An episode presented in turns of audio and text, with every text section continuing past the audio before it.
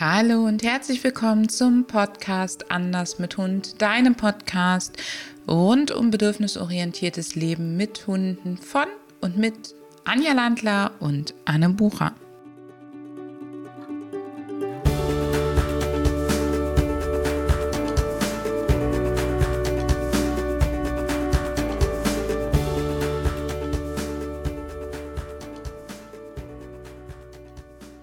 Hallo und herzlich willkommen zu einer weiteren Episode unseres Podcasts.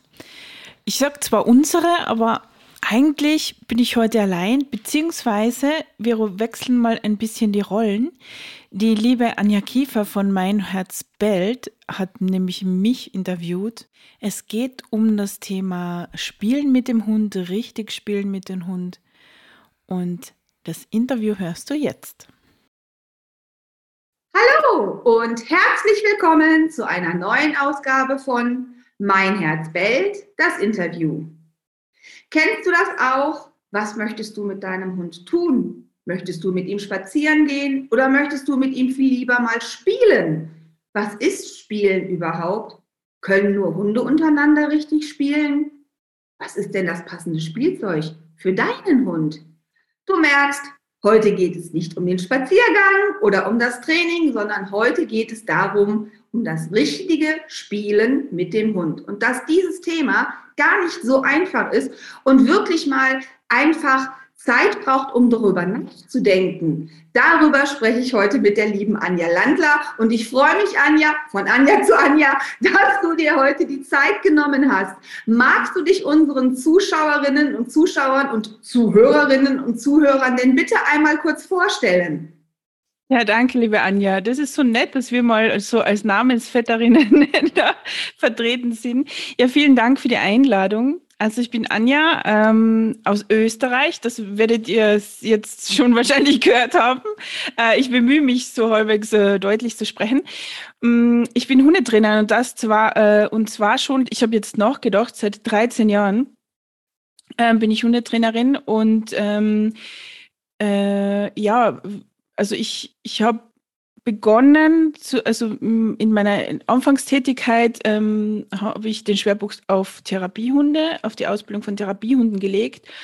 Und ähm, da ist ja das Thema Spielen schon sehr, sehr präsent, weil ja die meiste Interaktion ähm, bei den Therapiehunden ist, also neben dem Füttern und dem Streicheln und Grooming, ist eigentlich das Spielen. Also es, es nimmt einfach einen sehr großen Raum ein. Und darüber bin ich äh, dazu gekommen, dass ich eben ähm, immer wieder auf der Suche war nach sinnvollen Spielzeugen für den Hund. Und zwar nicht das Spielzeug für den Hund, sondern wirklich sehr individuell. Das ist nämlich ganz, ganz wichtiges Thema dass man wirklich schaut, was passt denn für meinen Hund speziell. Nur weil mir ein Spielzeug gut gefällt, heißt das ja nicht, dass das für meinen Hund passt. Und man kann da Unmengen von Geld ausgeben, ähm, das nicht notwendig ist. Und auf der anderen Seite äh, sollte man aber auf die Qualität achten. Das ist halt schon ähm, auch für die Gesundheit unserer Hunde und für die fürs Wohlbefinden sehr, sehr wichtig. Das ja, heißt, also es, Entschuldigung, dass ich kurz direkt einhake. Das heißt also, es kristallisiert sich heraus, Spielen ist nicht einfach, ich gebe meinem Hund einen Ball und dann geht das meistens wilde Spiel los, sondern man soll das tatsächlich mit Bedacht machen. Habe ich dich da so richtig verstanden? Ja, also äh, an zwei Gehirnzellen einschalten wäre doch schon ganz gut, ja. also ich, ich gehe davon aus, dass es ganz viele Hunde gibt, wo das tatsächlich so auch funktioniert. Ja, da gibt man das, das Spielzeug und die haben Spaß damit, ja. Und das ist auch okay. Und äh, wenn du jetzt zu diesen Personen gehörst, die so einen Hund haben, bitte mach dir keine Gedanken, ja, das ist schon in Ordnung.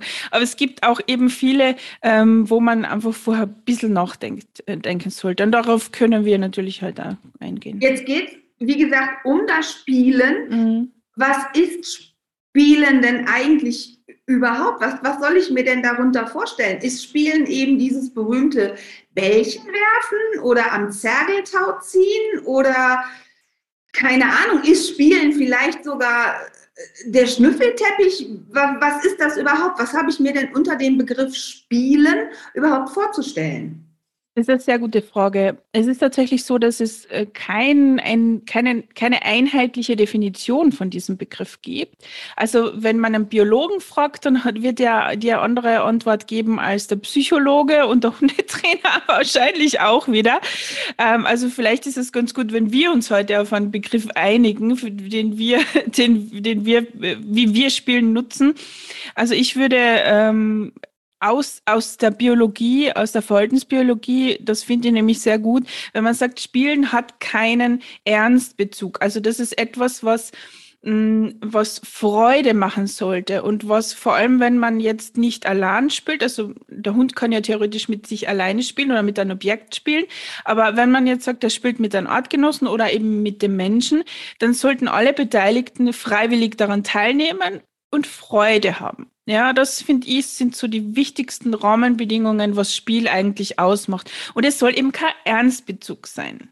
Ja, das und heißt, das, wenn das, der Hund beim Spiel, Entschuldigung, dass ich da einhake, mhm. Anja, aber das ist, das ist halt, wir gehen hier auch wie im Training kleinschrittig vor. Ja, sollen wir. Dass etwaige Fragen direkt beantwortet werden. Das heißt, kein Ernstbezug. Das bedeutet, wenn ich das verstehe, richtig verstehe, ähm, also und, und jeder soll daran Spaß haben, wenn ich meinem Hund beispielsweise das Zerge hinhalte und er sagt, nö, habe ich keinen Bock drauf. Und ich ihn aber in Anführungsstriche nötige, mit mir zu spielen, ist es in dem Moment kein Spiel, weil eigentlich hat mein Hund keine Lust dazu. Oder ich werfe das Bällchen und ähm, er rennt hinterher, bringt es mir aber nicht wieder, sondern rennt wie von der Tarantel gestochen, sage ich immer, mit dem Bällchen so yippie, yippie, yippie durch den Garten dann spielt er wahrscheinlich in dem Moment mit sich alleine, aber nicht mit mir. Und das ist trotzdem kein Ernst, weil ich verlange ja nicht, dass er den Ball zurückbringt, weil wenn ich was schmeiße und ich möchte, dass er mir das zurückbringt, wären wir ja wahrscheinlich beim Training, beim Apportieren. Und dann ist es wiederum kein Spiel. Das ist dieser Begriff, den, ähm, dass es nicht ernst ist, den du gesagt hast. Habe ich das richtig verstanden? Ja, genau. Und ähm, es eben Freiwilligkeit. Das finde ich auch sehr wichtig. Also, dass es der Hund wirklich freiwillig macht. Also, den Hund zu etwas zu nötigen, da brauchen wir nicht drüber reden, das ist kein Spiel mehr.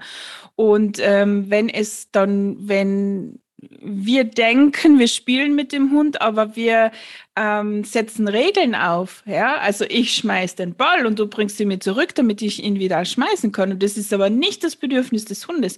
Dann ist das eben kein äh, Spiel in dem Sinne, also nicht für den Hund. Ja, weil wir menschliche Regeln überstolpen.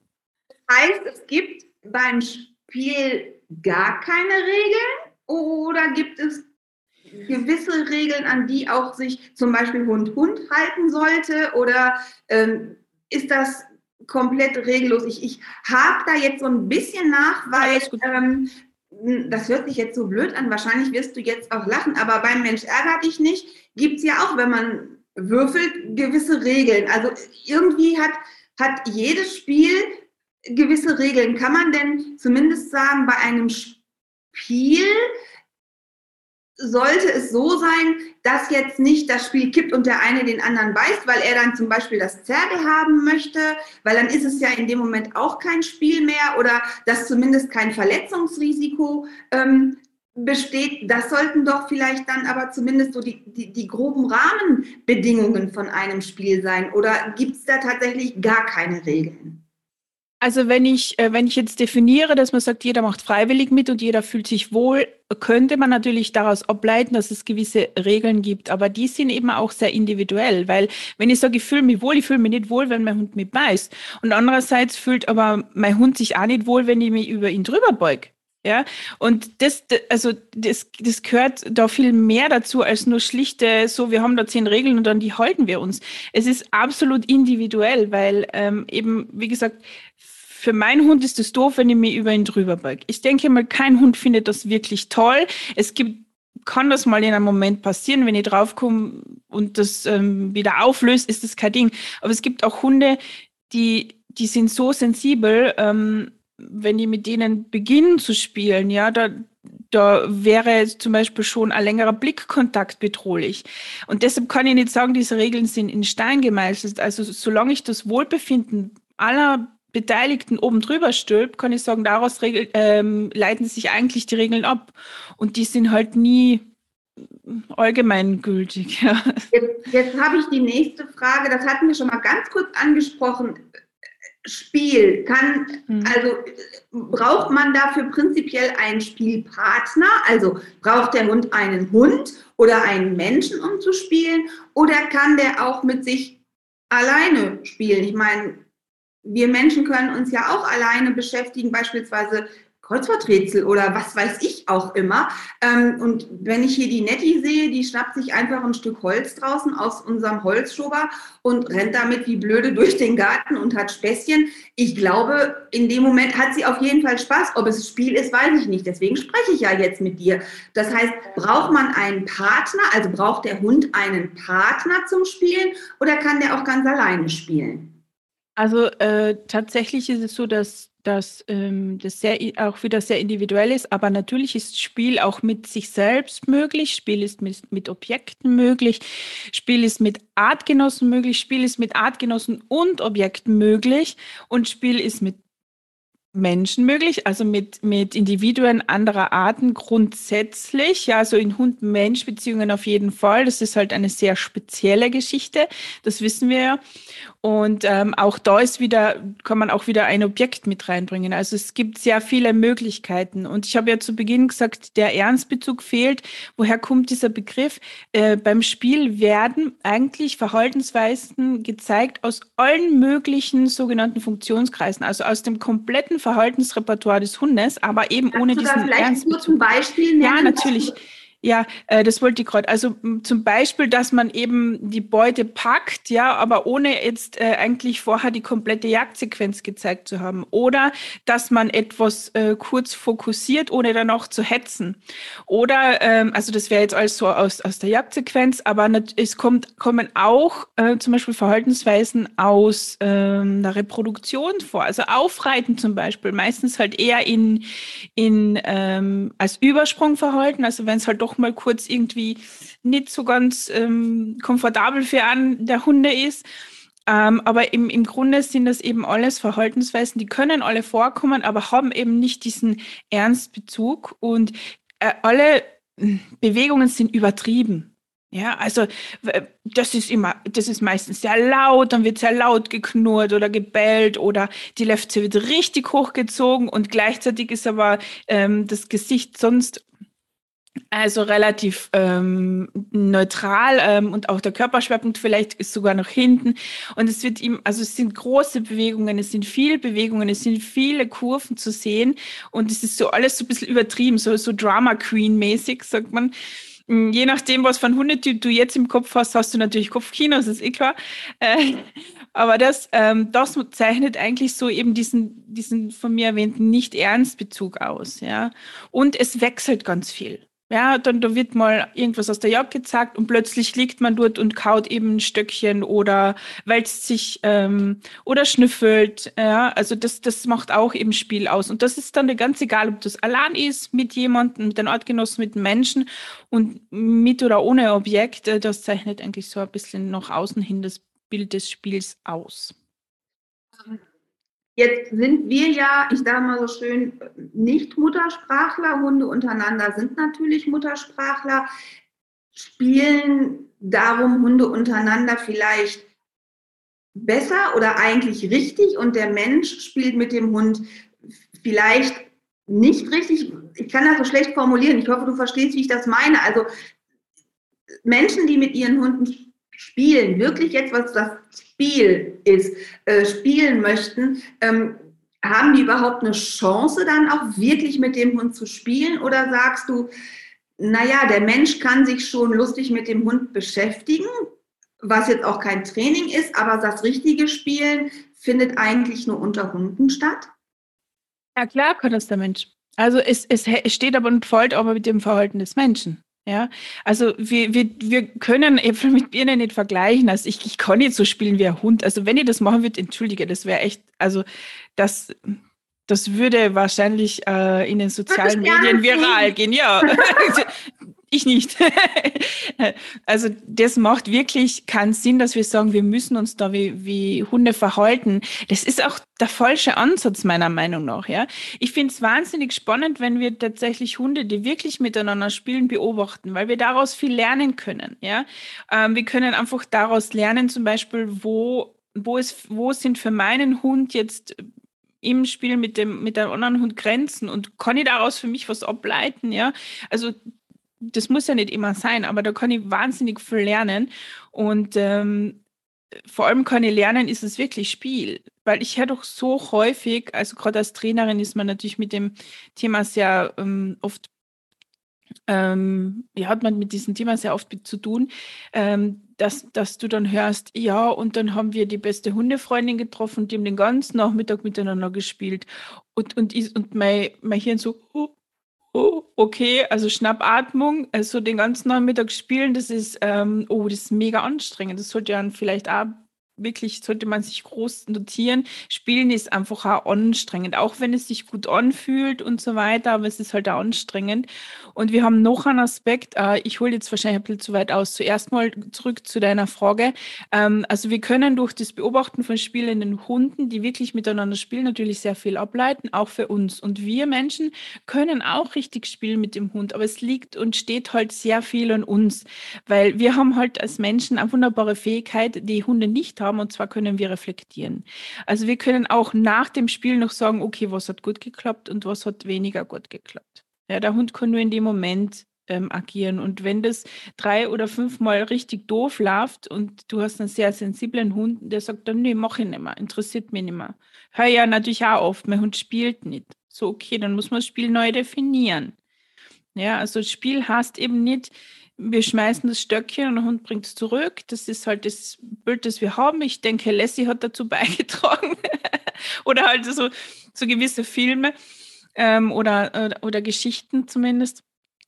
Aber wir können es auch lernen, wenn wir uns frei machen von diesen, das muss eben so sein. Und wenn du hast anfangs erwähnt, man schmeißt den Ball und der Hund läuft mit dem Ding durch die Gegend. Das ist auch Spiel. Ja, ich bin ja trotzdem involviert, weil ich habe ihn am Anfang, ähm, ich habe ihn am Anfang geworfen und meine Hündin macht das auch, wenn ihr was werft und sie, sie hat, schmeißt sich das Ding dann um die Ohren und, und, und zieht ihre Kreise um mich. Und ich kann ja trotzdem teilhaben, aber ohne dieses Hasch-mich-Spiel zu machen. Das fände jetzt meine Hündin total blöd. Ähm, und kann trotzdem teilhaben, kann mein, durch meine Körpersprache signalisieren, dass ich trotzdem Teil des Spiels bin, aber keine Gefahr, dass ich es ihr wegnehme, wenn sie das in dem Moment nicht möchte. Ihr aber anbieten, dass sie jederzeit auch mit mir interagieren kann. Also ich kann einfach wahnsinnig viel machen, wenn ich mich von all diesen äh, Konzepten einfach mal frei mache und sage, ähm, ich lasse mir darauf ein, was mein Hund in dem Moment möchte. Gibt es denn tatsächlich eine Möglichkeit, ähm, zum einen als, ich sage jetzt mal, Außenstehender, wenn ich zwei Hunde beobachte oder wenn ich selber mit meinem Hund gerne spielen möchte, woran ich denn ein gutes Spiel erkenne? Also bei, bei zwei spielenden Hunden, sage ich mal, ähm, könnte das ja auch im schlimmsten Fall kippen ähm, dass es eben kein Spiel mehr ist. Du hattest das Beispiel gebracht, ja, meine äh, äh, Hündin hat ihre beste Hundekumpeline getroffen und die haben den ganzen Nachmittag gespielt und du sagtest, du hast Schnappatmung bekommen. ähm, und ich selber möchte ja, das hattest du auch so schön gesagt, der Mensch kann ja reflektieren, auch während des Spiels. Ähm, kann ich, kann, woran kann ich das festmachen oder kann man das überhaupt festmachen, ob Hund und Hund tatsächlich spielen oder ob ich in dem Moment, wenn ich mit meinem Hund, ich nenne das jetzt mal bewusst nur interagiere, ob das noch ein Spiel ist. Gibt es da Möglichkeiten?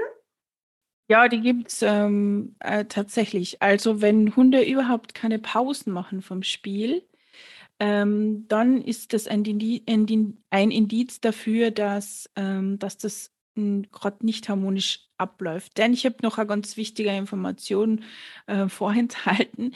Ähm, Hunde spielen miteinander nicht um des Spielens willen. Das machen nur junge Hunde. Ja, also junge Hunde spielen um des Spielens willen miteinander. Das ist einfach auch äh, in der Entwicklung so vorgesehen, dass sie eben auch diesen, diese Abläufe, die Bewegungsabläufe üben für den Ernstfall, aber eben ohne Ernstbezug. Und erwachsene Hunde spielen eben nicht um des Spielens Willens, sondern in den meisten Fällen äh, geht es darum, über Spielkonflikte äh, zu lösen. Ja. Das heißt, Entschuldigung, dass ich da direkt einhake. Wenn mir auf dem Spaziergang jemand entgegenkommt und schon schreit, der will nur spielen, ist ja. das sehr wahrscheinlich dann nicht ein Spiel, was da stattfindet, wenn die Hunde aufeinandertreffen? Also es ist schon ein Spiel und es ist halt die Strategie dieses Hundes, Konflikte über Spiel zu lösen. Es ist eine gute Strategie. Also es ist ja, es, es eskaliert ja selten, sage ich mal. Ja, klar, es kommt auf die Antwort des anderen an. Und ich will da jetzt nicht das Spiel äh, schlecht reden oder so. Ich will euch nur eben sagen, erwachsene Hunde, ähm, die, die halt ähm, eben so Hunde, die mit jedem spielen, der macht das nicht, weil es ihnen das so wahnsinnig viel Spaß macht. Ja, es natürlich macht es auch äh, äh zum Teil Spaß, keine Frage.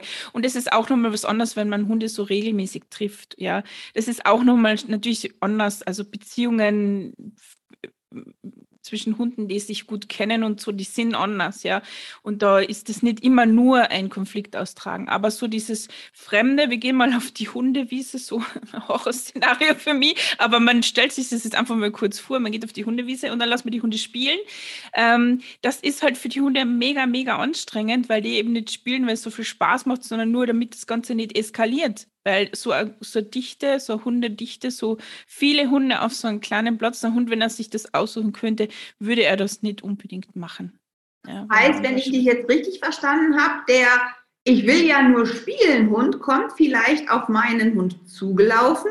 Mein Hund sagt aber, pass mal auf, ich kenne dich überhaupt nicht und ich habe auch keine Lust zu spielen und die Strategie, die du hier fährst, nämlich den potenziellen Konflikt mit einer Spielaufforderung, nenne ich das jetzt mal, lösen zu wollen, ist für mich keine Strategie, sondern meine Strategie ist entweder ich hau ab oder ich gehe nach vorne. Ja, hau drauf.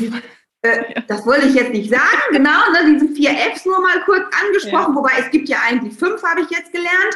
Ähm, das heißt, wenn mein Hund eine andere Strategie hat, diesen Konflikt zu lösen, dann kann der andere noch so mit der weißen Flagge angerannt kommen und sagen, wir spielen, wir spielen, wir spielen. Wenn meiner sagt, nein, ich hau dir jetzt eine drauf, dann haut er dem eine drauf, weil er eben in dem Moment diese Konfliktstrategie hat. Habe ich das richtig verstanden? Nur weil ich jemanden auffordere zum Spielen, heißt das nicht, dass das auch immer funktioniert?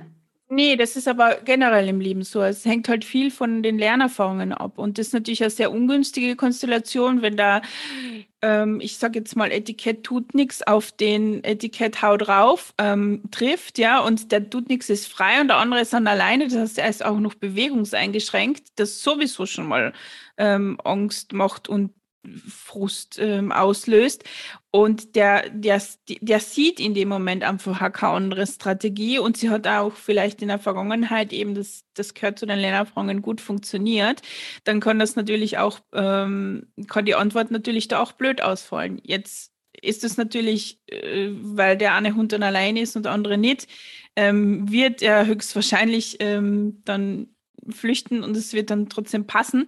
Aber es ist halt auch, also es ist einfach auf beiden Seiten nochmal nachzudenken, dass halt, dass wir, wenn wir den Hunden solche Strategien beibringen wollen, dass, dass das halt einfach, dass wir da ein bisschen mit Bedacht vorgehen. Und ich finde, wie gesagt, Spielen als ähm, Strategie in Konflikten sehr gut, ja.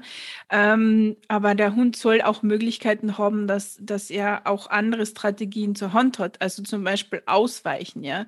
Also ähm, das hängt halt viel auch von den, von, von den Lernerfahrungen ab.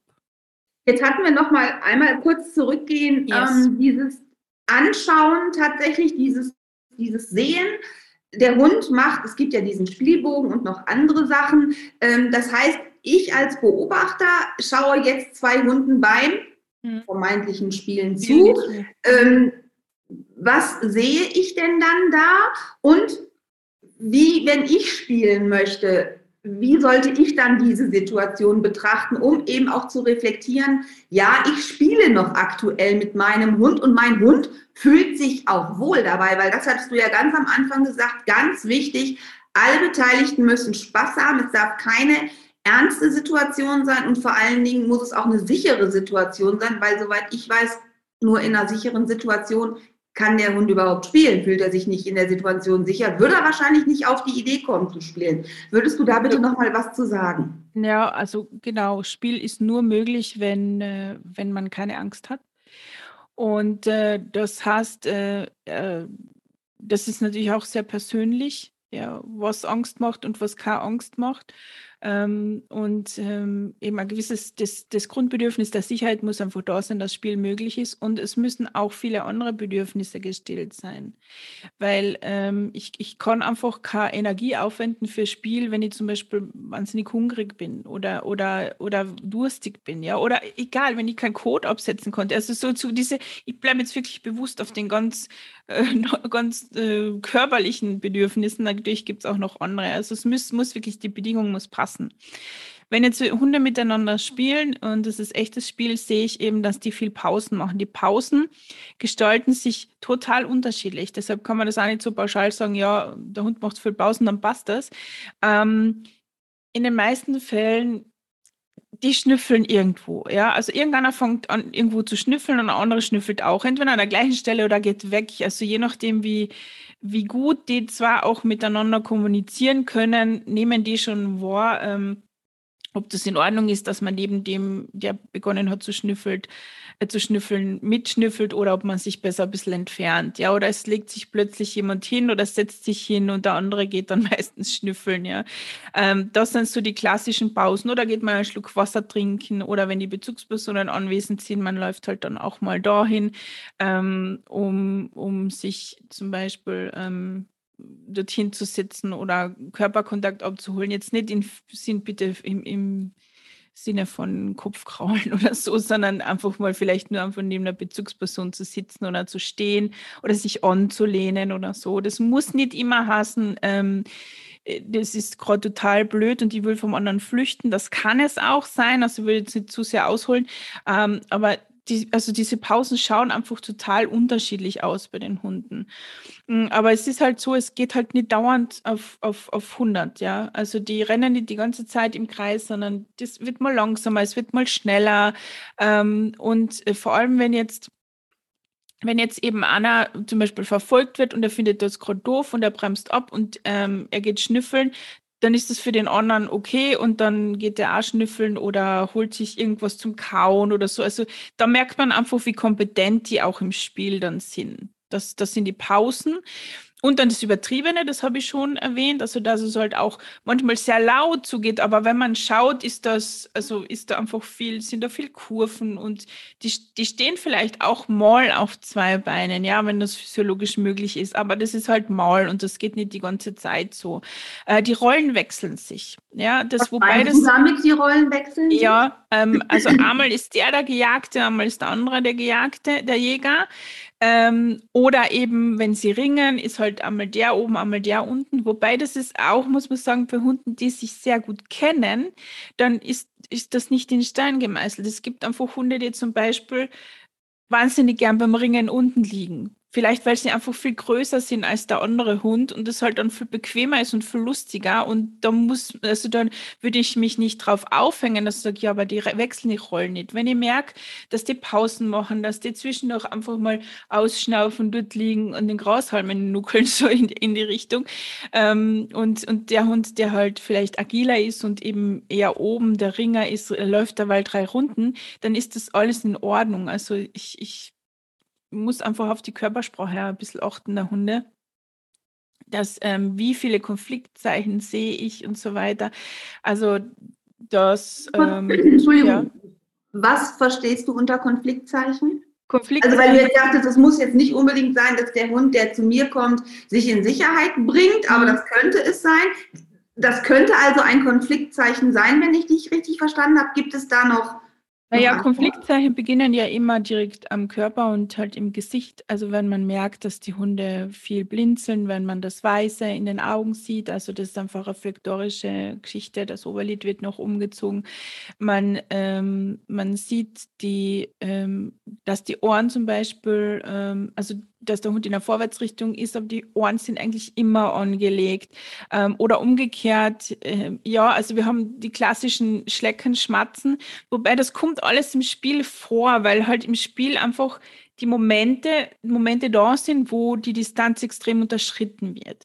Und Konfliktsignale im Spiel sind, sind einfach in einer gewissen Menge normal. Und ich kann auch nicht sagen, ähm, also man kann das nicht allgemein messen, sondern ihr müsst es wirklich auf euren Hund gesehen messen. Ja. Heißt, das ähm, Spielen ist tatsächlich individuell auf den Hund zu sehen. Das heißt jetzt mhm. ganz platt gesprochen, meine Nettie spielt anders als der Pöppi, spielt anders als deine Landseherhündin, spielt anders als Nachbars Fifi. Da muss man als Hundehalter wirklich genau hingucken und wissen, das ist jetzt noch Spiel, das wird ihm zu viel. Das heißt, ich als Hundehalter muss die Körpersprache meines Hundes lesen können, um im Zweifelsfall vielleicht sogar zu sagen, so komm Schätzekind, du kannst jetzt vielleicht gerade keine Pause machen, aber die würde dir gut tun. Ist das richtig?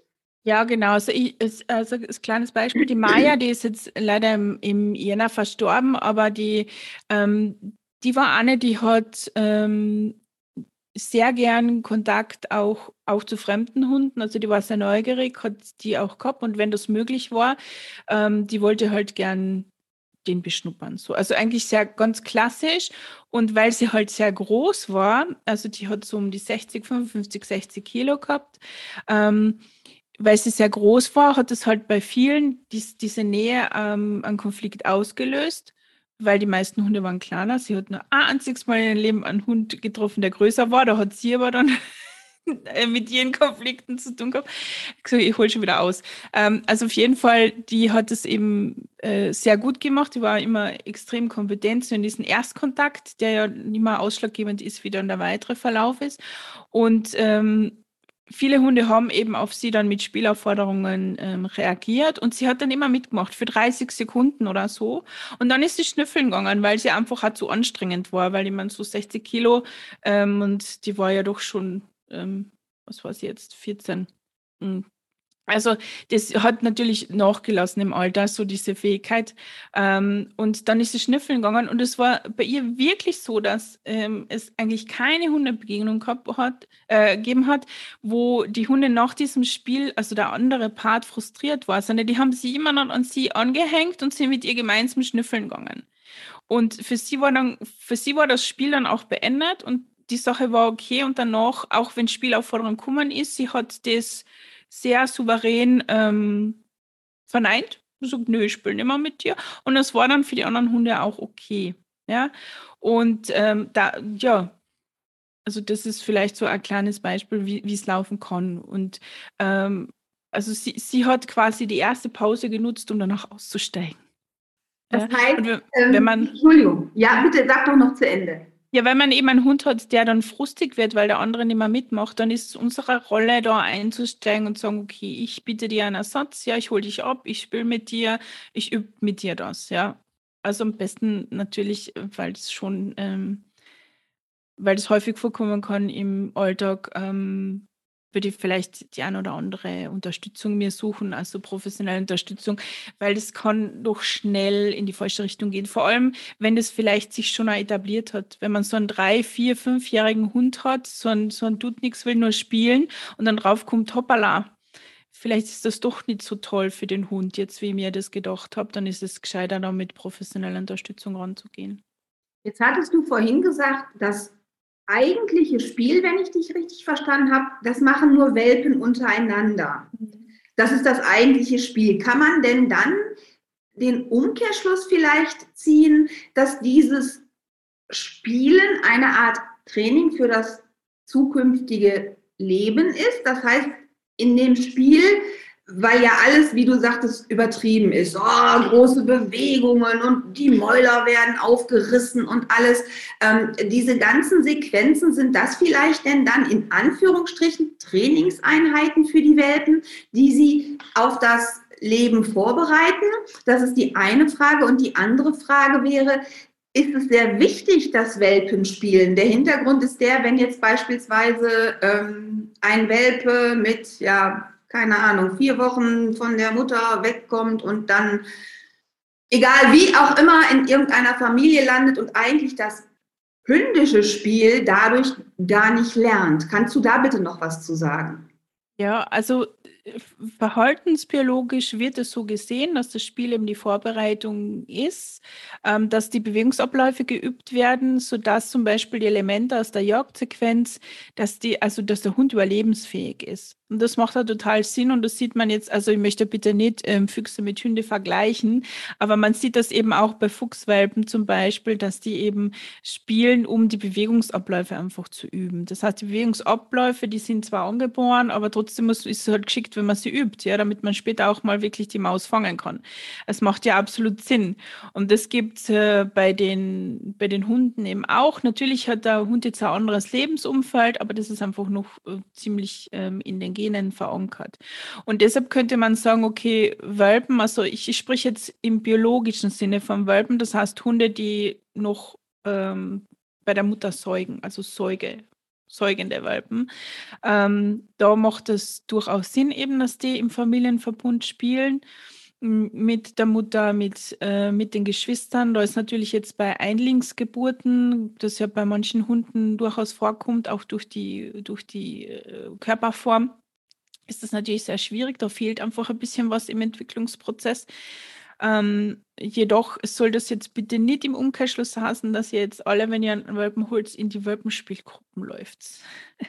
Weil das ist, das ist auch so mein persönliches Anliegen jetzt, ähm, dass das, also spielen ja, aber bitte unter dem bestimmten, unter, unter einfach äh, konkreten, passenden Rahmenbedingungen, so dass es für deinen Hund ist und vor allem, dass das Spiel ihn auch wirklich auf, auf seinen Alltag vorbereitet ähm, und dass das Sinn macht. Und äh, andererseits jetzt eben mit unseren Hunden, egal ob das jetzt junge Hunde sind oder alte, alte Hunde zu spielen, das fördert einfach unsere Beziehung, weil wir, ähm, weil wir lernen uns ähm, ja, uns zu, zu ich sage jetzt ganz platt, zu verhalten. Also wie, wie kann ich mich verhalten, dass es wirklich Spiel ist? Und der Hund lernt natürlich auch, dass der Kontakt zu mir total Spaß machen kann. Das heißt, es ist einfach auch für die Beziehung gut, es ist für den sozialen Kontext gut. Deshalb ist es äh, durchaus sinnvoll, dass wir Menschen mit unseren Hunden spielen. Jetzt zwei Fragen genau zu dem Thema, dass es sinnvoll ist, dass wir mit unseren Hunden spielen. Frage 1, spielt denn jeder Hund gerne? Jetzt mal ganz davon abgesehen, vielleicht ein Welpe, ein Junghund, der vielleicht per se eben noch, wie du eingangs erklärt hattest, eigentlich gerne spielt.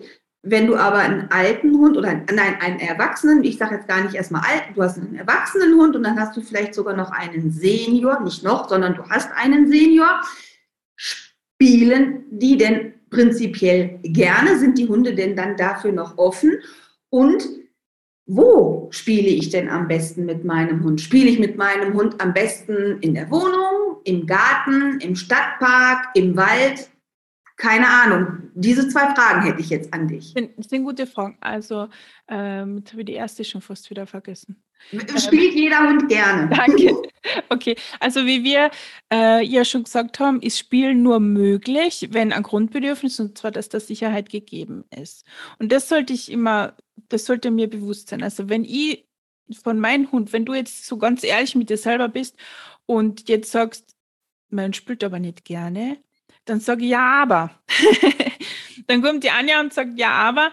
Ähm, okay, das heißt, die Bedingungen, und das knüpft dann die zweite Frage an, die Bedingungen, ähm, wo mein Hund überhaupt spielen kann, ja, und wie er spielen kann, ähm, das liegt eigentlich ja so ein bisschen in unserer Hand, weil wir reglementieren ja das Leben unserer Hunde sehr stark. Und wenn wir ähm, uns nie darüber Gedanken machen, welche Bedingungen braucht mein Hund überhaupt, dass er spielen kann, dann wird er auch nicht gern spielen. Dann fehlt aber eigentlich ein schöner Teil im Leben, oder? Also das, ähm, das macht das, also jeder Hund spielt gerne, wenn wir rausfinden, was er gerne möchte. Und das Wo hängt eigentlich damit zusammen. Also ich zum Beispiel spiele äh, mit meinem Hund sowohl drinnen als auch draußen. Und es ist meiner Hündin, das kann ich, kann ich dir sagen, weil wir dort einfach nie sind, die würde im Stadtpark nicht spielen. Ja, weil wir dort nie sind, sie das nicht kennt. Und wenn wir mal dort sind, dann wäre ihr Sicherheitsbedürfnis so groß, sie könnte nicht spielen. Ja, das wäre für sie einfach so beeindruckend dort und dann wären so viele andere Dinge für sie wichtiger. Also wenn die sich wirklich mal da auf ein Spiel einlassen könnte, dann, also wahrscheinlich bräuchten wir da ein bisschen Vortraining. Das heißt, also, ich bin als Hundehalter einfach, ja, in der Pflicht herauszufinden, was mag mein Hund denn überhaupt als Spiel? Also vielleicht gibt es Hunde, die finden Bällchen hinterherlaufen blöd. Das mag ja sein. Vielleicht zergeln die lieber oder keine Ahnung, was es noch an Varianten gibt. Und ganz wichtig, ich muss herausfinden, wo fühlt mein Hund sich wohl und sicher, um überhaupt spielen zu können. Du hattest das Beispiel mit dem Stadtpark. Du bist da so gut wie nie. Und weil deine Hündin sich in diesem Stadtpark einfach dann auch nicht ja, so sicher fühlt wie leicht wie bei dir daheim, würde sie dort einfach nicht spielen, richtig? Also ich, ich gehe davon aus, dass wenn ich ihr das Spiel, wenn wir jetzt drüber gehen und äh, ich dir das Spiel anbiete, dass sie das nicht kann. Ja, sondern dass wir da erst äh, die Rahmenbedingungen setzen müssten. Das ist ein super ist, Hinweis. Das heißt, sie kann es nicht. Nicht, sie will das nicht. Das sind nee, also das hat nichts. Ja, das absolut. Und ähm, ich würde tatsächlich, also ich, ich finde dieses, dieses, diesen Spruch, der will nicht, ähm, der passt für mich bei Hunden nicht. Das ist also das entspricht nicht meiner Sichtweise, weil ähm, entweder mein, mein, Hund kann oder er kann es nicht. Also da, da geht es nicht ums Wollen. Das sind doch nicht menschlich. Das, Hunde sind nicht boshaft. Hunde sagen nicht, ich will nicht, damit du die, nicht, äh, damit du die ärgerst oder so. Also das ist jetzt ein bisschen ähm, sehr plakatives Beispiel, aber das bleibt im Kopf. Ähm, also dies, diese Gedanken habe ich nicht bei Hunden. Ich gehe immer davon aus, entweder er kann es oder er kann es nicht. Und wenn er es nicht kann, dann hat das Gründe. Und wenn das jetzt aber für mich sehr wichtig wäre, dass er das jetzt kann, dann muss, dann ist es meine Aufgabe zu schauen, wie kann ich die Situation schaffen, damit er das kann. Ja. Und ähm, also wenn ich jetzt den Stadtpark ab heute täglich aufsuchen müsste, dann wäre, würde ich natürlich von Anfang an daran arbeiten, dass mein Hund dort auch spielen kann, weil es mir sehr wichtig wäre. Äh, und noch wichtiger finde ich aber eigentlich ähm, die Art und Weise, wie wir spielen. Das verändert sich ja im Laufe des Lebens auch, weil so wie die, die Maya, die war ähm, zum Schluss nicht mehr sehr mobil. Also die konnte noch aufstehen und die konnte auch ihre Runden gehen, aber die war halt schon sehr schnell erschöpft. Und trotzdem hat sie aber gern gespielt, aber sie ist halt gelegen dabei.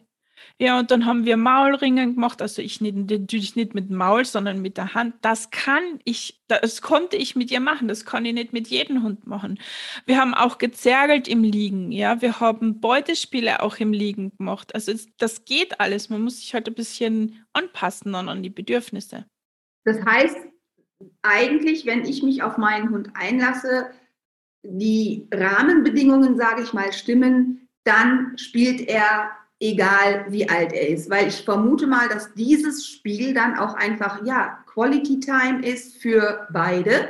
Ja, weil diese Zeit verbringe ich ganz bewusst mit meinem Hund. Und ja, wenn der Hund halt alt ist und eben nicht mehr laufen kann, dann überlege ich halt, hm, früher hat sie das und das gerne gemacht. Wie kann ich das denn vielleicht umswitchen?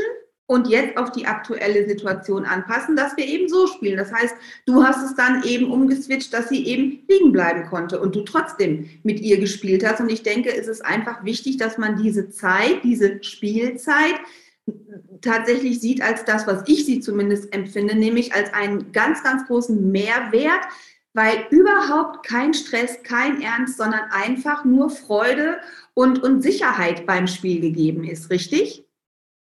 Ja, das ja, das ist so und, äh, Bedürfnisse können sich auch verändern. Ja, also, äh, und ich sollte immer im also, wenn du einen Rassehund hast, dann ist es gut, wirklich die Rassebrille mal runterzunehmen, ähm, und zu sagen: „Was sind denn wirklich die individuellen Bedürfnisse meines Hundes?“ Ja, weil also, wenn du jetzt einen zum Beispiel einen Hütehund hättest, dann wäre wahrscheinlich vieles aus seinem bevorzugten Verhaltensrepertoire kommt aus der Jagdsequenz.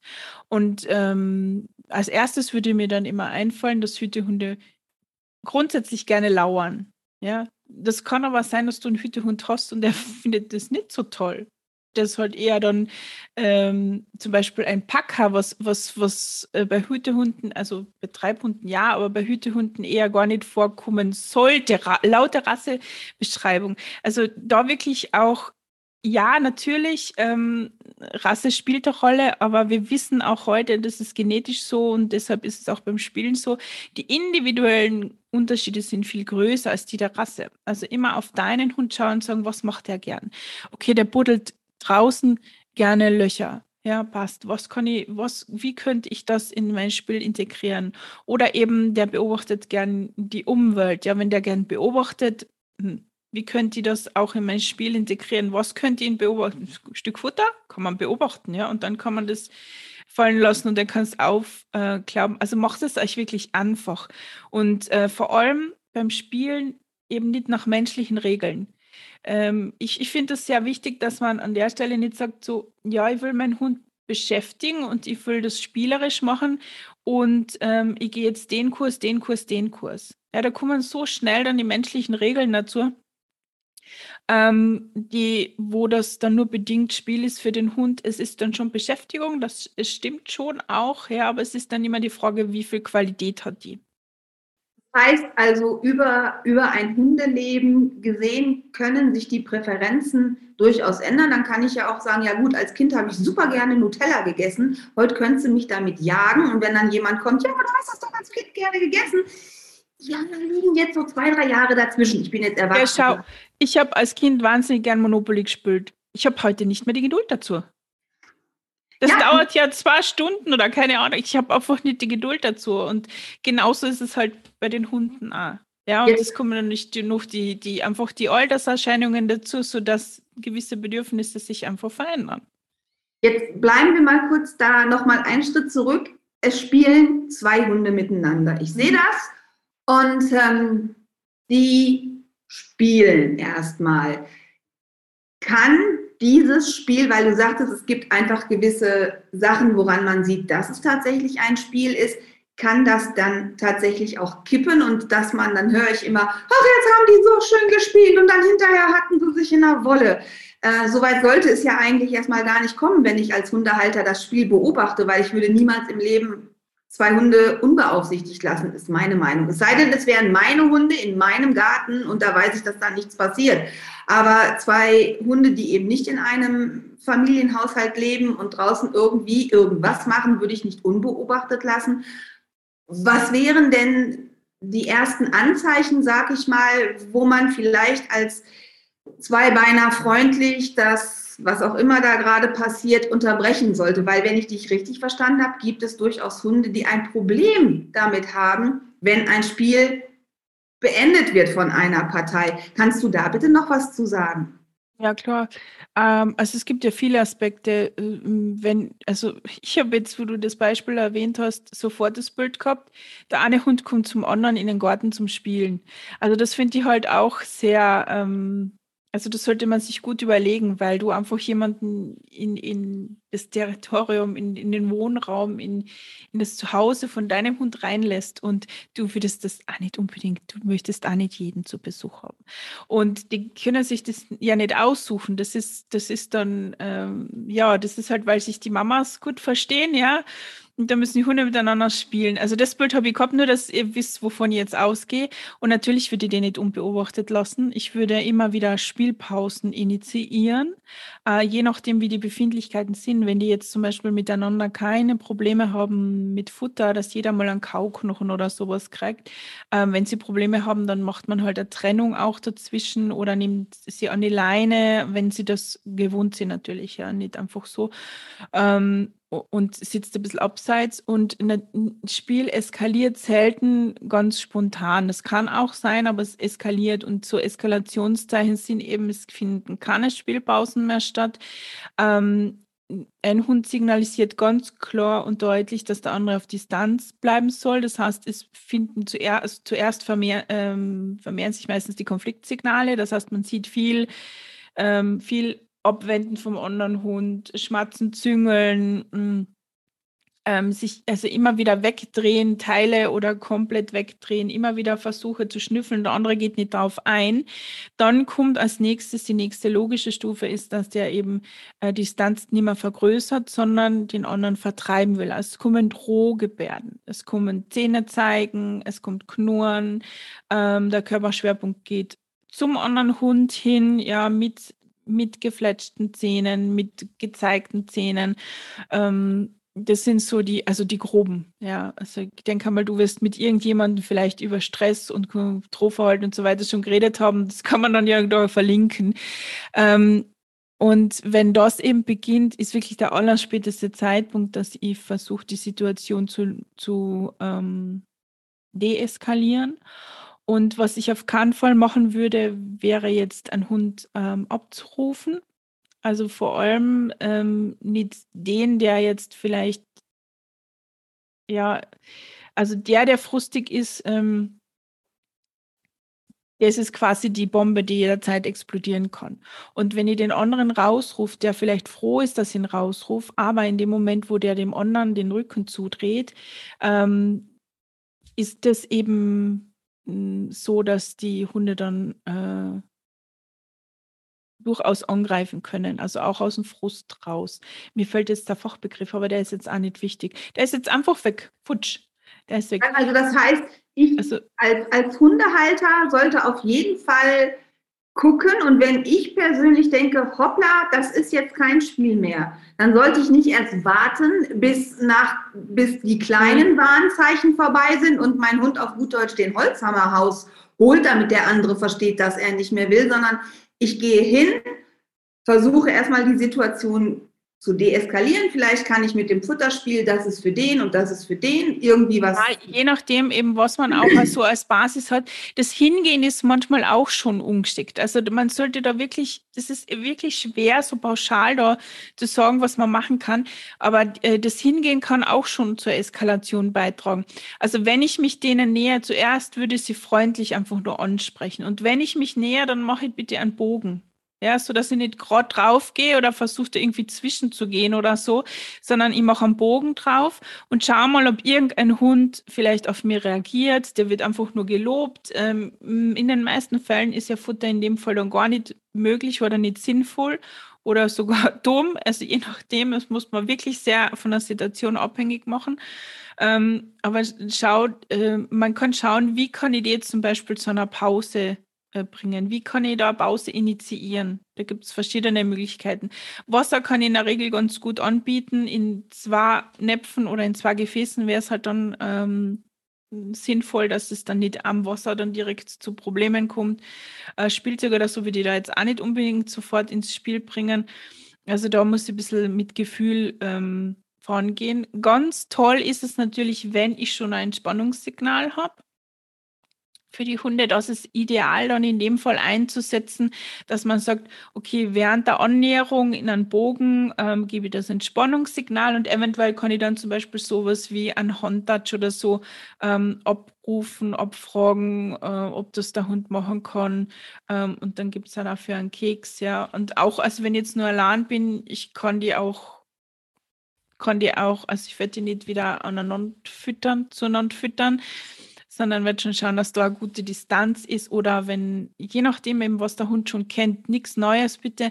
Ähm, Du hast schon das Namensspiel erwähnt, das ist natürlich auch toll. Oder dass man sagt, der eine kennt das Namensspiel, der andere nicht, dann kriegt der eine eben ähm, die Kekse geschmissen, damit er ein bisschen Distanz aufbaut und der andere kriegt bei mir dann ähm, die Kekse aus der Hand. Also da gibt es schon ein paar Möglichkeiten, sodass es auch, wenn ich jetzt Futter einsetze, dass es nicht eskaliert zusätzlich, weil ich das, weil ich diese Ressource halt reingebracht habe. Also Entspannungssignal ist immer ganz toll, aber bitte natürlich vorher trainieren ähm, oder auch alles, was dann so ähm, Richtung Entspannung geht. Mit dem kriege ich meistens einen guten Fuß in die Tür, um dann ähm, die Regung wieder ein bisschen zu senken. Und entweder ähm, die können sich danach eh wieder schön begegnen und ähm, können sozial interagieren, vielleicht auch sogar ohne Spiel. Ja, und es passt, oder man, man ändert dann die Rahmenbedingungen. Kommen wir mal noch mal dazu, zu diesem, ja, ich spiele mit meinem Hund, indem ich einen Ball werfe. Ähm, wie gesagt, wir hatten ja schon gesagt, es ist tatsächlich ein Spiel, wenn der Hund den Ball dann aufnimmt und damit wie von der Tarantel gestochen um dich rumherum rennt und den Ball hochschmeißt und letzten Endes ja mit dem Ball alleine spielt, aber du bist halt immer noch mit dabei. Es gibt ja diesen schönen Begriff, ähm, die Welt ist Ball, der Ball-Junkie ist diese Problematik dann sozusagen über ein Spiel entstanden. Ein Balljunkie ist halt ein Hund, der gefühlte 1,5 Millionen Mal hintereinander diesen Ball geschmissen haben möchte und den auch jedes Mal holt und tatsächlich apportiert, was in dem Fall dann aber kein Spiel mehr ist, sondern schon ja, äh, ein Problem.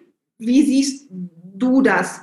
Wie würdest du sagen, um das zu vermeiden, keine Ahnung, sage ich jetzt mal ganz platt, bitte wirf den Ball dreimal und beim vierten Mal wirfst du ihn und dann darf der Hund sich damit alleine beschäftigen? Oder wie siehst du das? Ist es einfach, darauf würde ich gerne den Bogen nämlich schließen zu den potenziellen Spielzeugen für Hund. Fangen wir mal mit diesem berühmten Bällchen und mit diesem berühmten Problem des Balljunkies an. Kannst du da bitte was zu sagen? Also kein Hund wird als Balljunkie geboren. Also äh, die Hunde werden zu Balljunkies gemacht. Du kannst Ball durch jedes andere Spielzeug ersetzen. Es ist nämlich nicht das Objekt selber, das die Probleme macht, sondern ist der Umgang damit. Und, der Umgang äh, des Menschen oder der Umgang des Der Umgang des Menschen, ja. Und da mache ich niemand, also kein Mensch einen Vorwurf. Äh, man weiß es ja nicht besser. Aber wenn du schon das Problem hast, ist es nicht die Lösung, den Ball wegzupacken. Und der Hund wird, äh, wenn er Tendenzen dazu hat, wenn das zu seiner Persönlichkeit kehrt, äh, sich was anderes suchen, worauf er sich versteifen kann. Also das geht, das ist nicht die Lösung, sondern, und es wäre auch sehr schade, ja, weil ja das eigentlich auch ein Stück weit Freude macht. Auch wenn es jetzt beim, wenn es so wirklich ein Ball Junkie ist, also wenn es schon problematisches Verhalten hat, natürlich auch einen sehr negativen Beigeschmack hat. Mm, aber das, es ist der Umgang mit den Spielzeugen und wie wir damit umgehen. Und wir Menschen haben so die Tendenz, dass, also wir spielen, wir wollen mit dem Hund spielen, das Spielzeug kommt raus, dann spielen wir Vollgas und dann kommt es weg. Punkt. So. Und da haben wir diese klassische Szenario, so, man hat es eh schon tausendmal gehört, ich sage es nochmal, das ist wie kurz vorm Höhepunkt zu sagen, danke, ich gehe jetzt gerne rauchen also ich rauche nicht, aber so, ihr merkt es euch jetzt alles, das ist ganz furchtbar für die Hunde. Coitus interruptus, sagen wir es einfach, wie es ist. Ja, aber ganz, ganz gemein, so kurz vor knapp quasi. Und ähm, es, es verändert dann einfach die Befindlichkeiten auch. Und es wird halt mit diesem Objekt in dem Fall assoziiert. Und äh, deshalb eben geht es darum, dass, also du kannst es vermeiden, indem du von Beginn an, spiel bitte mit dem Ball. Wenn dein Hund mit Bällen gerne spielt, dann nutze ihn auch. Aber schau einfach, dass du ähm, die, dass du die Aufregung runterfährst am Ende. Ja, und dass du dann das Spiel, das Spielzeug, wenn es um ein Objekt geht, nicht einfach wegpackst, sondern eben sagst, ähm, wenn der Hund das haben möchte, dann darf der das haben jederzeit. Also nicht erst noch x würfen, sondern es gibt viele Hunde, die wollen eigentlich den Ball nur geschmissen haben, damit sie den Ball haben können und werden aber mehr oder weniger dazu genötigt, immer wieder zurückzukommen und ihn abzugeben. Und wenn man das schon merkt, der will den eigentlich gar nicht abgeben, ja, dann lass sie den halt mit dem Ball rennen. Wo ist denn da das Problem? Ja, da, lasse ich, da löse ich wieder das aus meinem Kopf raus, dass das Spiel so ausschauen muss. Dann sollte er halt mit dem Spiel, mit, mit dem Spielzeug rennen. Ähm, und ja, deshalb ist es so wichtig herauszufinden, was, ähm, was an dem Spiel macht mein Hund besonders Spaß. Wenn es dem Hund darum geht, nachzurennen, dann ist es ganz klar, dann ist einfach äh, das ein Spezialist, äh, Spezialist im, im Hetzen. Ja, es kommt wieder aus der Jagdsequenz. Und ihr werdet schauen, dass sie da die Erregung mh, hm, runterfahre, indem ich zum Beispiel die Jagdsequenz für den Hund abschließe. Das heißt, er darf packen, er darf vielleicht auch noch zerlegen und vor allem darf der am Ende fressen, weil dann senkt, sinkt die Erregung. Das heißt, ich werde immer wieder zwischendurch und natürlich auch am Ende einfach Futter streuen, so das Objekt bleibt bitte einfach liegen. Es geht nicht darum, ihn da zu überlisten. Das funktioniert nicht. Trägt eure Hunde nicht aus, das geht nicht. Ähm, einfach immer wieder Futter dazu streuen und der darf die Kekse aufklauen und das Ding bleibt einfach liegen. Und am Ende kündig halt einfach an, wenn du das wegnimmst und wenn du es ankündigst und der Hund schießt hin ähm, und nimmt sich das, weißt du, okay, die Erregung ist einfach noch zu hoch, da müssen wir noch einmal nachjustieren. Das heißt, ähm, das Problem ist nicht der Ball an sich, sondern der Umgang mit dem Ball, ja. dass ich da an mir arbeite und eben nicht nur schmeißen, holen, schmeißen, holen, schmeißen, holen. Hund ist auf 180 und ich packe den Ball weg und äh, der Hund denkt, und jetzt? Also das heißt. Der wird wirklich völlig allein gelassen auf einer ziemlich hohen Erregung. Und was passiert das nächste Mal, wenn der Ball rauskommt, ist er gleich wieder auf 180. Ist ja klar, weil also das ist einfach abgespeichert. Die Hunde, die stärkste Emotion und die letzte Emotion, die bleibt hängen. Und das ist in dem Fall fühlt sich das auch richtig doof an. Und der Hund, ich meine, das macht er nicht bewusst, nicht, dass jetzt äh, glaubt, der denkt wirklich so, wie ich das jetzt ausspreche. Aber was passiert ist, der Ballistoi nutzt es aus. Das nutzt jetzt aus, weil der kommt ja dann eh gleich wieder weg. Ja, und da wird halt die ganze Energie reingesteckt. Also es ist einfach. Heißt, in einem Spiel durchaus lernt der Hund auch. Ne? Na ja, also, klar. Spiel ist auch mit Lernen verbunden. Ja, der Hund lernt in jeder Sekunde seines Lebens, also wenn er gerade schläft. Ja, oder dann verarbeitet er aber das Gelernte. Ja, dann wird, dann werden das Gehirn arbeitet trotzdem und es wird vieles äh, in, den, in den Langzeitspeicher auch dann ähm, äh, rübergeschupft sozusagen. Ja, also es ist auch wichtig und Ruhe und Schlaf ist, ist ja Ausgeglichenheit ist einfach wichtig. Ein Leben komplett ohne Spiel, wenn man immer nur versucht, den Hund zu deckeln, ruhig, ruhig, ruhig, ruhig, ruhig, das macht keinen Spaß. Ja, es kehrt es Auf und Ab dazu. Das ist das, was Spaß macht. Jetzt kommen wir nochmal zu den Spielsachen. Ich nenne das jetzt einfach mal Spielsachen für den Hund. Ich stehe dazu, Qualität hat ihren Preis. Wie sieht das denn bei, bei wirklich hochwertigen Produkten, wobei ich hochwertig jetzt einfach für den Hund so definiere, wenn der darauf rumkaut, dass das eben nicht irgendwelche Giftstoffe freisetzt. Äh, was muss ich denn für ein gutes Hundespielzeug vom Preis her ansetzen? Und was ist überhaupt ein gutes Hundespielzeug? Kannst du da bitte was zu sagen? Ja, also äh, Spielzeuge, die jetzt hauptsächlich mit, äh, mit dem Maul bespielt werden, auf denen rumgekaut wird oder die überhaupt mit Futter ähm, kombiniert werden, also sogenannte Futterbuzzles, Puzzles, hm, Futterbälle äh, und so weiter, irgendwas, was oder Schleckmatten, äh, alles dies in diesem Bereich, das muss natürlich lebensmittelecht sein im besten Fall. Ja, so dass sie, dass das wirklich, also quasi Humanstandard Lebensmittel echt. Also ich dürfte als Mensch da reinbeißen und mir dürfte da nichts passieren. Ja. Genau, also das finde ich so, das, das Minimum.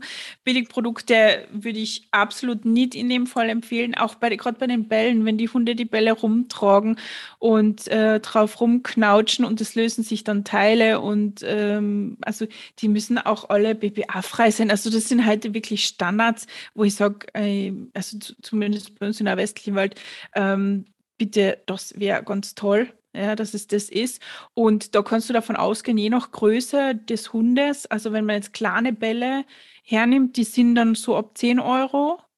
Ja, und größere Bälle, ich meine, nach oben hin gibt es eh wie wir wissen, kaum, kaum Grenzen. Ähm, aber die, die größeren Bälle fangen dann auch so bei 12, 15 Euro an, also bei so normalen Bällen. Und je nachdem, wie mein Hund so ist, ähm, schaut es wirklich auf die, auf die Haptik. Ja, also, weil ganz runde Bälle ähm, sind nicht für jeden Hund geeignet. Die meisten Hunde ähm, knautschen oder tragen lieber ähm, Bälle, die ein bisschen Struktur haben. Und da sollte man halt dann auch schauen, wie fest knautscht der Hund, weil wenn die appliziert sind, draufgeklebt sind, dann können sie dich den natürlich lösen. Das wäre doof, wenn der Hund das abschluckt und vielleicht sogar einatmet oder so. Ähm, also nachdem diese Sachen eh alle, ähm, sage mal, weniger giftig sind. Ja, also natürlich ist, macht die Menge immer das Gift, aber grundsätzlich sind sie ja nicht giftig. Ähm, wenn der das jetzt abschluckt, dann wird es in der Regel ausgeschieden, aber das will man ja nicht. Und vor allem finde ich da eigentlich das Aspirieren, also das Einatmen so gefährlich, wenn der Hund ähm, sehr stark knautscht und im Stress dazu neigt, Dinge zerkauen zu wollen. Und deshalb würde ich auch bei der Qualität schauen, ähm, wie, ist mein Hund ein Knautscher? Ähm, welcher Widerstand ist für den gut? Ist der Ball nämlich zu hart, dann wird es frustig für den. Weil er nicht knautschen kann. Dann, dann kann er nicht knautschen und dann, und dann fangen die an, richtig drauf rumzubeißen und das ist dann richtig doof. Das heißt, es muss einfach da auch nochmal der Widerstand ganz gut passen. Oder ähm, Hunde, die zum Beispiel so Retriever, die ja eigentlich für das weiche Maul bekannt sind und die auch wirklich diesen Rassestandard entsprechen, so damit ich das nur erwähnt habe, ähm, die möchten meistens ganz weiche Dinge.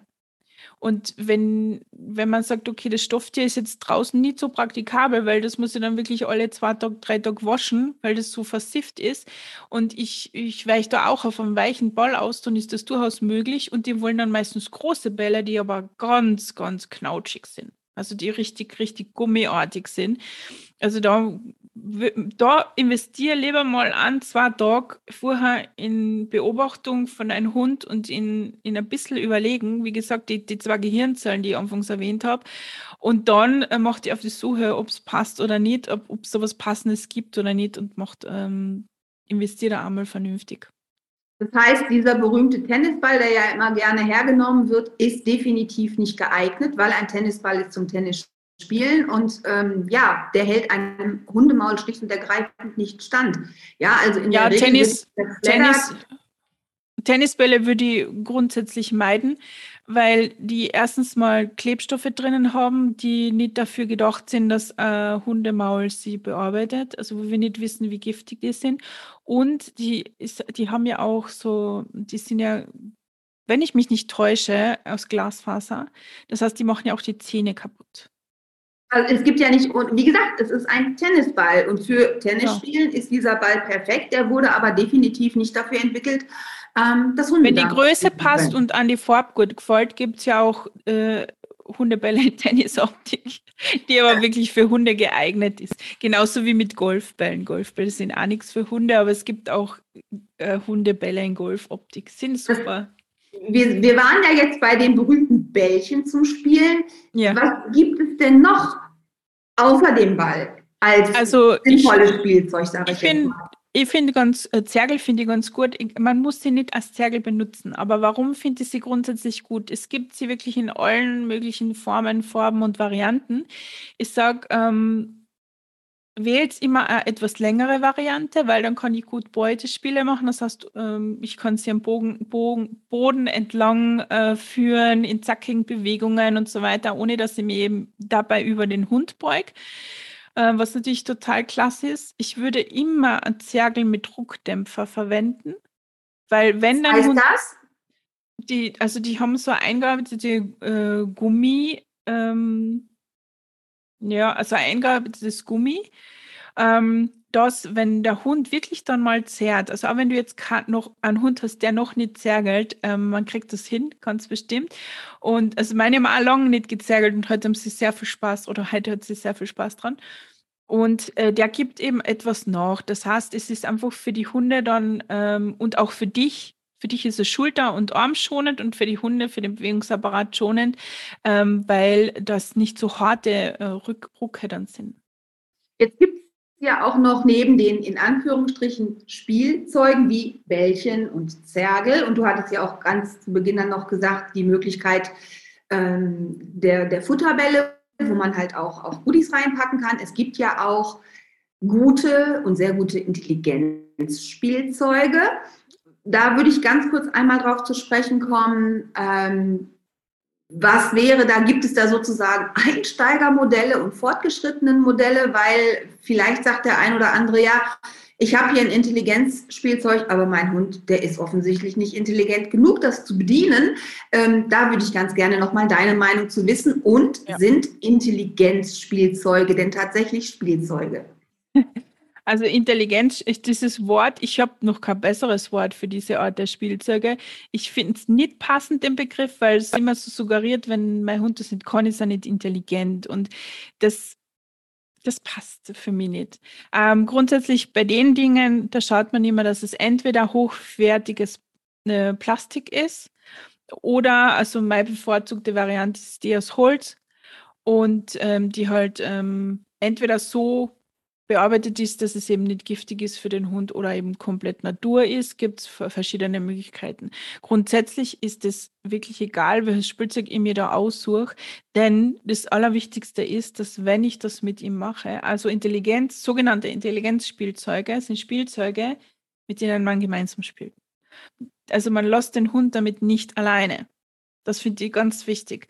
Denn das Ding lebt ja davon, dass, dass da Kekse drin sind. Und es muss immer jemanden geben, der nachlegt. Und deshalb sind wir.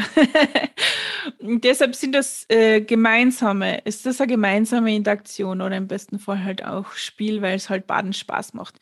Und ganz egal, welches Modell ich wähle, ähm, ich mache es meinem Hund immer mega einfach zu Beginn. Weil das, was, was da am meisten, am häufigsten vorkommt und wo die Hunde dann aussteigen, ist, weil sie frustriert sind, weil sie das Leckerli riechen, aber nicht dazu kommen.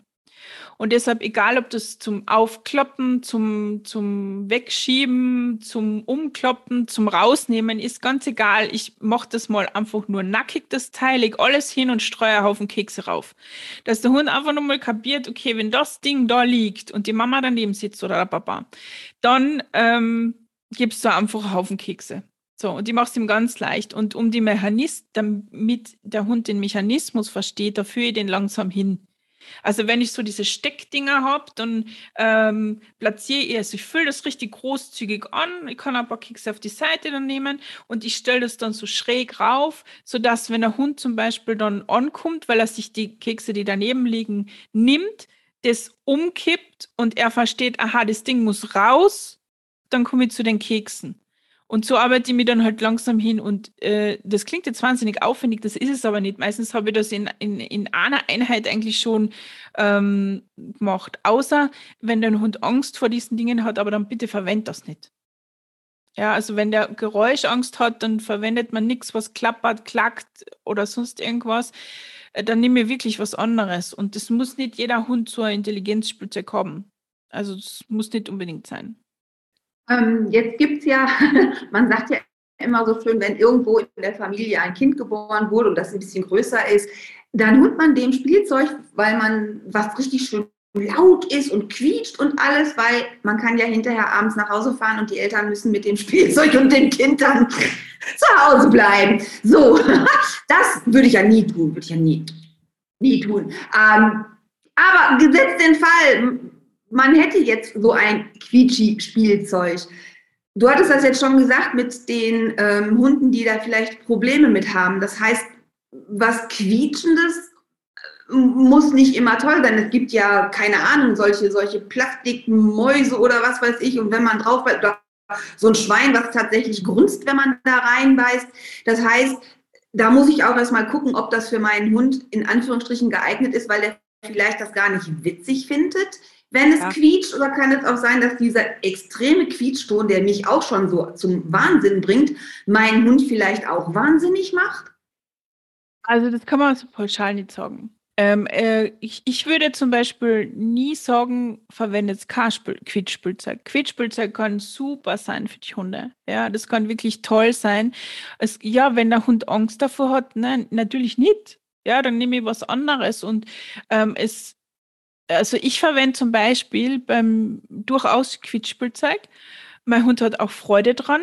Die Maya, ähm, die es leider nicht mehr gibt, die hat auch immer Freude dran gehabt, die hat sie mal rausoperiert, die Quietschis. Also der ihr Leidenschaft war, das dann zu zerlegen und das Quietschi rauszuoperieren.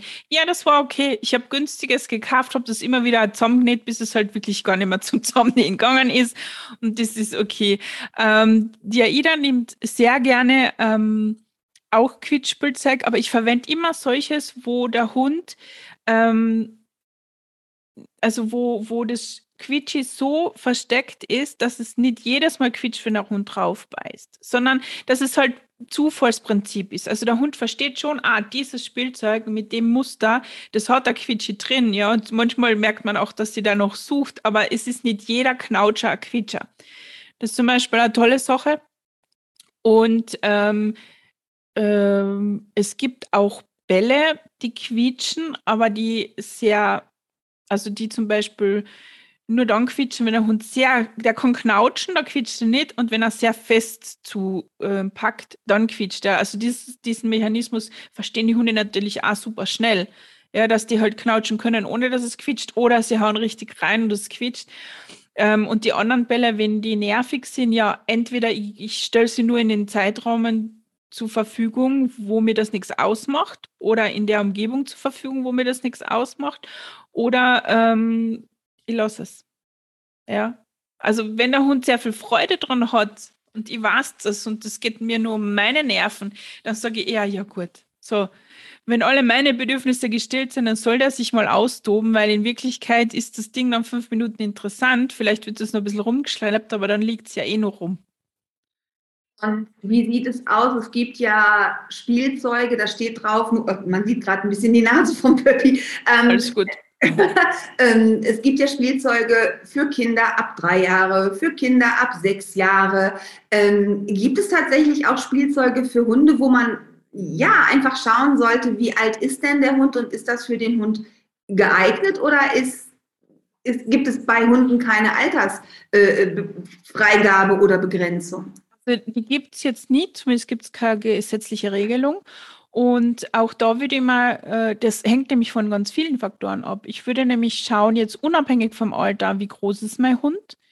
Wie groß ist das Spielzeug? Welche Beschaffenheit hat das Spielzeug? Wie soll das bespielt werden?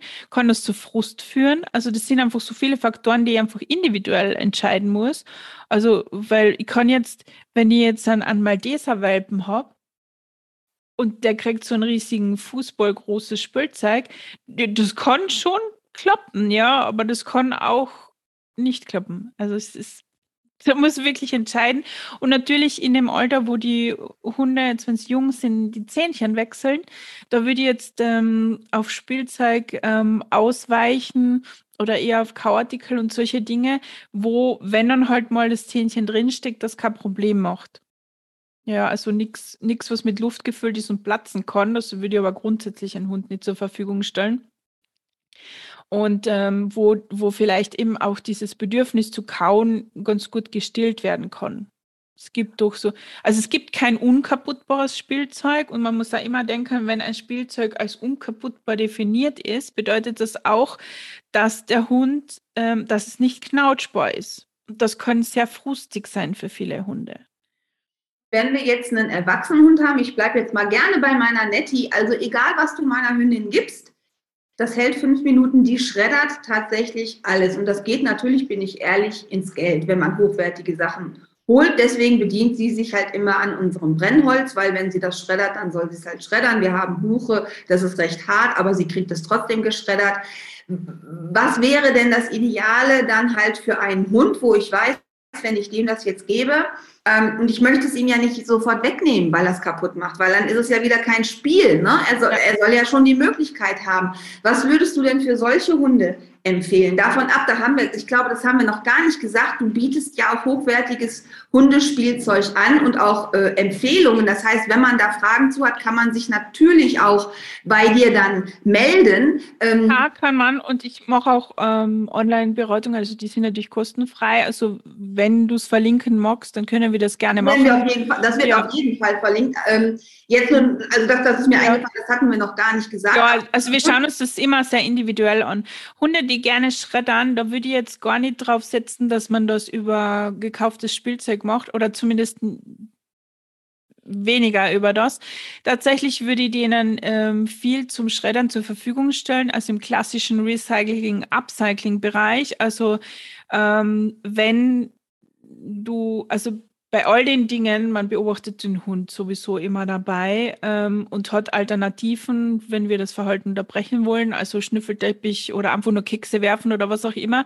Ähm, die sollte man immer haben und man lässt die natürlich auch nicht gleich allein damit. Das ist sowieso wichtig immer bei diesen Dingen. Aber bei Hunden, die gerne schreddern, schaut man mal, wenn Papier geht, ist natürlich äh, das Altpapier oder die klassischen Klopapierrollen, Küchenpapierrollen und so weiter tolle Möglichkeit. Und wenn man sagt, ich möchte aber doch den Hund irgendwie ein bisschen an Spielzeug, an so Objekte gewöhnen und möchte auch mit dem was machen, dann würde ich zu Beginn tatsächlich Gitterbälle empfehlen, die man einfach mit Karton oder wenn, Karton nicht geht, dann auch kein Stoff äh, mit Keksen füllt, sodass der schreddern kann. Aber halt nicht den Ball schreddert, sondern diese Dinge. Also vorausgesetzt, der kennt jetzt vorher schon, dass er Karton oder ähm, äh, Papier, ja, Karton oder Papier ist ähnlich, ähm, Stoff wollte ich sagen, schreddern kann.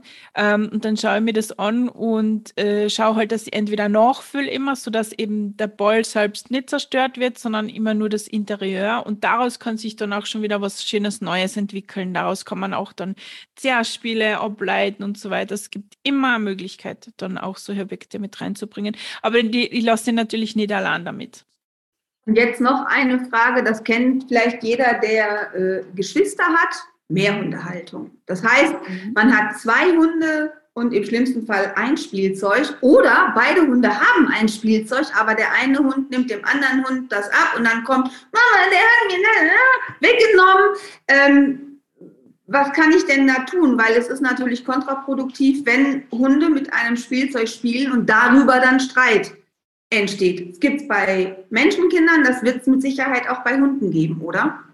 Natürlich, also Ressourcenthematiken sind häufig verbreitet. Ähm, also wenn mehrere Hunde in einem Haushalt leben, muss man wirklich ein gutes Auge drauf haben, wie die damit umgehen, ob die das können. Ich zum Beispiel hatte das Glück, ich habe hab ja vier Hunde gehabt und da konnte wirklich das Spielzeug rumliegen und es gab nie Probleme. Es waren auch immer, es sind immer mehr Spielzeug rumgelegen, als Hunde da waren und die konnten dann immer was nehmen und es gab auch bei Futterpuzzles keine Probleme. Also die konnten alle in ihren Hundeoasen die Futterpuzzles vernaschen und wenn halt dann doch mal was im Raum gelandet ist da, und der andere ging dann dazu, das war schon leer, der hat gecheckt, okay, ist leer und das war kein Thema. Das hat man natürlich nicht immer. Das heißt, man muss da schon schauen, ähm, dass man da dann äh, Bereiche zur Verfügung stellt, zum Beispiel über Trenngitter in der Wohnung oder so, dass wirklich der Hund sicher ist, okay, der hängt mir jetzt da nicht schon im Nacken und nimmt mir das dann gleich weg. Also da würde die Situationen sicher gestalten, sodass jeder seinen Rückzugsort hat. Das heißt, mehr Hundehaltung, mehr Spielzeuge bedarf einfach ja, einer besonderen Beobachtung und ja ähm, und Management halt, Management. also dass man wirklich, dass man sagt, okay, die Tür ist zu oder eben das Trenngitter ist angebracht, ähm, wenn jetzt, wenn sie sich mit etwas beschäftigen, sodass jeder da seinen Freiraum hat. Es gibt also mehrere Möglichkeiten. Also äh, ich kann auch, also auch wenn es jetzt ums Spielen geht, ist es ja oft äh, häufig so, dass wenn wir mit dem einen Hund spielen, dass der andere dann mitspielen will. Da gibt es verschiedene Möglichkeiten, dass man das natürlich macht. Und ähm, wir haben viel geübt, zum Beispiel jeder kann sich mit seinem Futterbastel beschäftigen und ich spiele mit einem Hund. Und das war natürlich jetzt nicht, ich meine, gut, bei den 60 Kilo Hunden, da dobt man sowieso nicht durch die Wohnung wie ein Irrer, weil dann hat man kein Mobiliar mehr. Aber dann haben wir da halt ähm, ähm, trotzdem nebenbei ein schönes Spiel gespielt und ähm, das, die sind halt dann reihum, haben wir das gewechselt. Also da gibt es ganz viele tolle Möglichkeiten, wie man das machen kann, ohne dass der andere frustig wird das ist halt das Wichtige, dass wenn bei einer Mehrhundehaltung mehrere Spielzeuge da sind, vielleicht, ich, ich weiß nicht, ob du das weißt, wir haben halt mit fünf deutschen Doggen zusammengelebt und ähm, da war es halt auch so, das wurde alles verteilt und die hatten damit keine Probleme, wenn ich mit jemandem anders spiele. Jetzt die Konstellation, die ich jetzt habe, jetzt habe ich ja nur noch zwei, Nettie Deutsch Kurzer, Pöppi kleiner Mischling, würde ich mich mit der Nettie beschäftigen, lässt der Pöppi sofort sein Spielzeug liegen und kommt dazwischen. Ich kann beispielsweise mit ihm mit dem Zergel spielen. Er nimmt sich auch gerne mal ein Handtuch oder sowas. Kein Thema, würde Nettie mit ihm spielen wollen, kippt das sofort, das will er nicht. Also da muss man sich tatsächlich auf jeden Hund einzeln einlassen. Ähm, das heißt einfach, man muss, wenn man mehrere Hunde hat, das tatsächlich auch beobachten, managen, wie du schon gesagt hast, ähm, damit das Ganze nicht kippt, sondern damit die Hunde wirklich auch Spaß daran haben und sagen, ja, nee, hier bin ich in meiner Safety-Zone, hier passiert mir nichts, weil Mama hat das Gitter zugemacht, da kann jetzt keiner ranlangen. Ich kann mich hier auch mit meinem Spielzeug selber beschäftigen, richtig? Ja, wir brauchen da einfach klare Strukturen und über die sollte man halt wirklich Gedanken machen und die dann die Hunde hinführen, dass sie die Strukturen auch annehmen, weil wir Menschen tendieren so dazu, in unserem Kopf arbeitet das, dann haben wir das und dann ähm, habe ich so den Eindruck, dass die Menschen erwarten, dass der Hund ja jetzt eh weiß, was jetzt meine Struktur ist. Aber so ist es halt nicht. Also die Struktur zu überlegen, das ist total wichtig und das ist gut. Und eine schnelle Entscheidung zu treffen ist auch gut. Also das nicht ewig rauszuzögern und nicht ins Tun zu kommen. Wir wollen ja was machen. Und dann halt die Umsetzung sollte so sein, dass der Hund es dann auch versteht, weil wenn der Hund dann in der Struktur lebt, das Ritual angenommen hat, dann ist es ja eh wunderbar und das trägt dann halt zu einem super ähm, ja, einfach an, an, an reibungsloseren Alltag bei. Liebes, das war bis zu jetzt dieser Stelle ein wunderbares, wunder, wirklich wunderbares Interview. Hast du denn noch etwas, was dir sozusagen in, zu diesem Thema auf dem Herzen liegt, was du unseren Zuschauern gerne mitgeben möchtest, als, als Anregung zum Nachdenken, als, als Idee, irgendetwas, wo du sagst, ja, das möchte ich gerne noch unseren Zuschauerinnen, Zuschauern, Zuhörern, Zuhörerinnen mitgeben? Äh, ich denke, das Wichtigste ist gesagt, ähm, vielleicht einfach so als, ähm, als Hilfe, als Merkhilfe, keep it simple. Also macht es bitte weniger und das dafür ordentlich ähm, und holt euch wirklich lieber mal den Rat und zwar nicht aus tausend Internetforen, sondern vom Experten. Ähm, vor allem auch wenn es um Kaufentscheidungen, also wenn es wirklich um Geld und um Ressourcen geht, macht es, macht es da schlau und ähm, schaut, was wirklich zu eurem Hund passt. Und wenn ihr mehrere Hunde habt ähm, oder auch zum Beispiel schon Hunde hattet, bitte vergleicht sie nicht miteinander.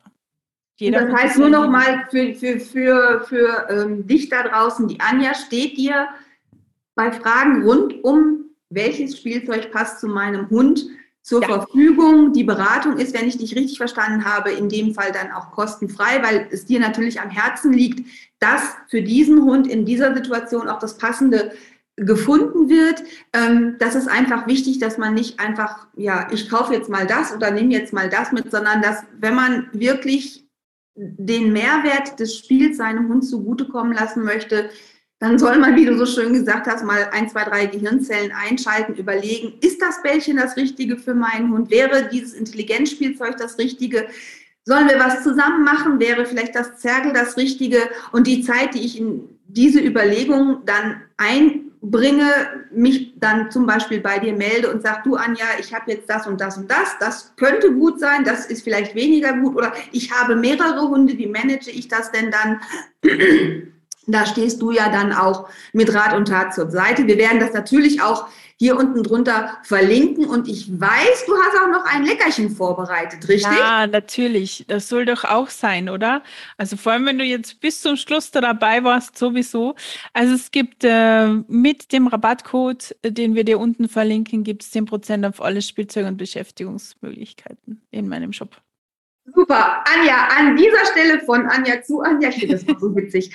Herzlichen Dank, dass du dir heute die Zeit für uns genommen, äh, ja, genommen hast. Das war wirklich ein tolles Interview und ja, ich bin mir sicher, dass viele Leute jetzt auch sagen, ja, Spiel ist doch nicht so einfach. Da muss man doch ein bisschen Hirnschmalz reingeben, weil Spiel ist eine Sache, darüber muss man nachdenken und das ist nichts, was Gott gegeben ist, sondern teilweise tatsächlich, das haben wir ja gelernt, auch ein bisschen Managementbedarf. Anja, an dieser Stelle herzlichen Dank und ich würde mich freuen, wenn wir uns nochmal zu einem anderen Thema wiedersehen. Sehr gerne. Danke vielmals. Hat mir sehr viel Spaß gemacht und ich freue mich auch über jede Rückmeldung, wenn äh, zum Beispiel die eine oder andere Zuhörerin, der eine oder andere Zuhörer ähm, Zuschauer ähm, auch sich vielleicht traut zu spielen mit dem Hund, wo das vielleicht ja noch jetzt noch nicht so geklappt hat.